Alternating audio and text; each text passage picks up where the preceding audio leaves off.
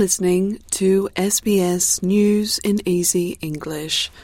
I'm Tina Quinn.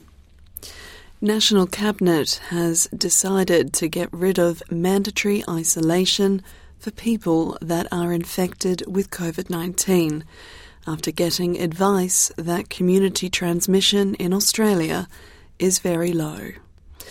The five day isolation requirement will end from October 14th, but financial support will be provided for people who work in high risk settings like aged care so that they can isolate if needed.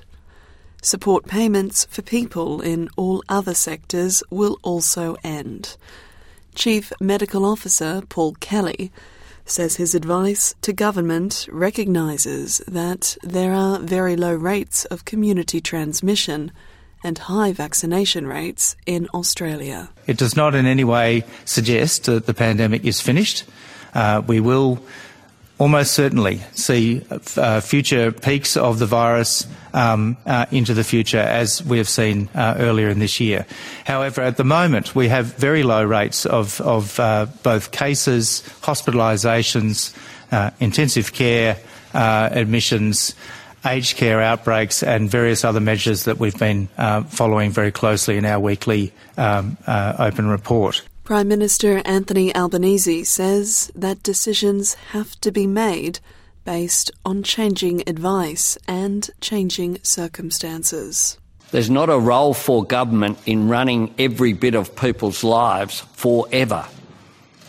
And that is my firm position.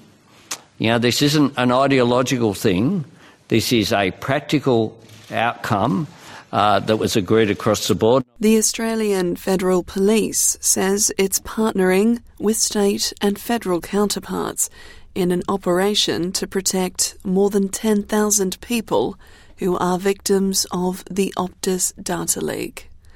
Assistant Commissioner for Cyber Command, Justine Goh, says that Operation Guardian is aimed at providing as much protection as possible while the investigation continues. Customers affected by the breach will receive multi jurisdictional and multi layered protection from identity crime and financial fraud.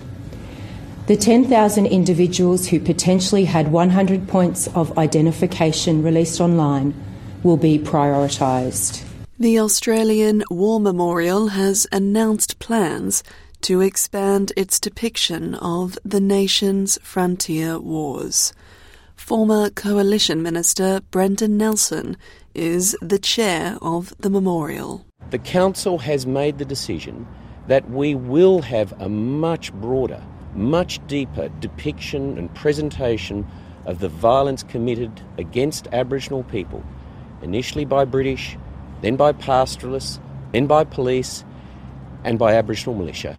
The Indigenous filmmaker Rachel Perkins has welcomed the news, saying that a broader depiction of the frontier wars will help everyone to properly reflect upon and understand our history.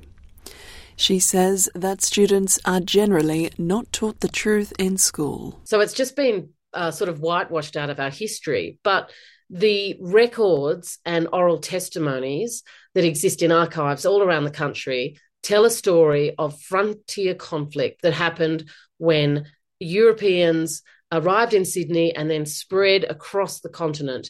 And everywhere that the expansion of settlement went, uh, Aboriginal people whose land it was would resist the occupation of their land. The United Nations has condemned Russia's plans to annex four territories of Ukraine.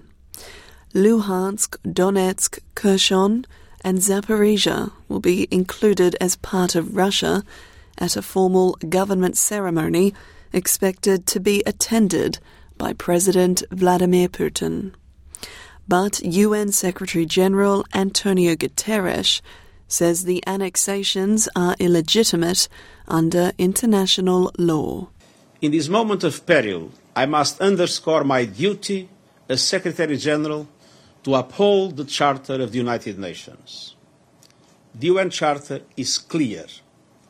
Any annexation of a state territory by another state resulting from the threat or use of force is a violation of the principles of the UN Charter and international law.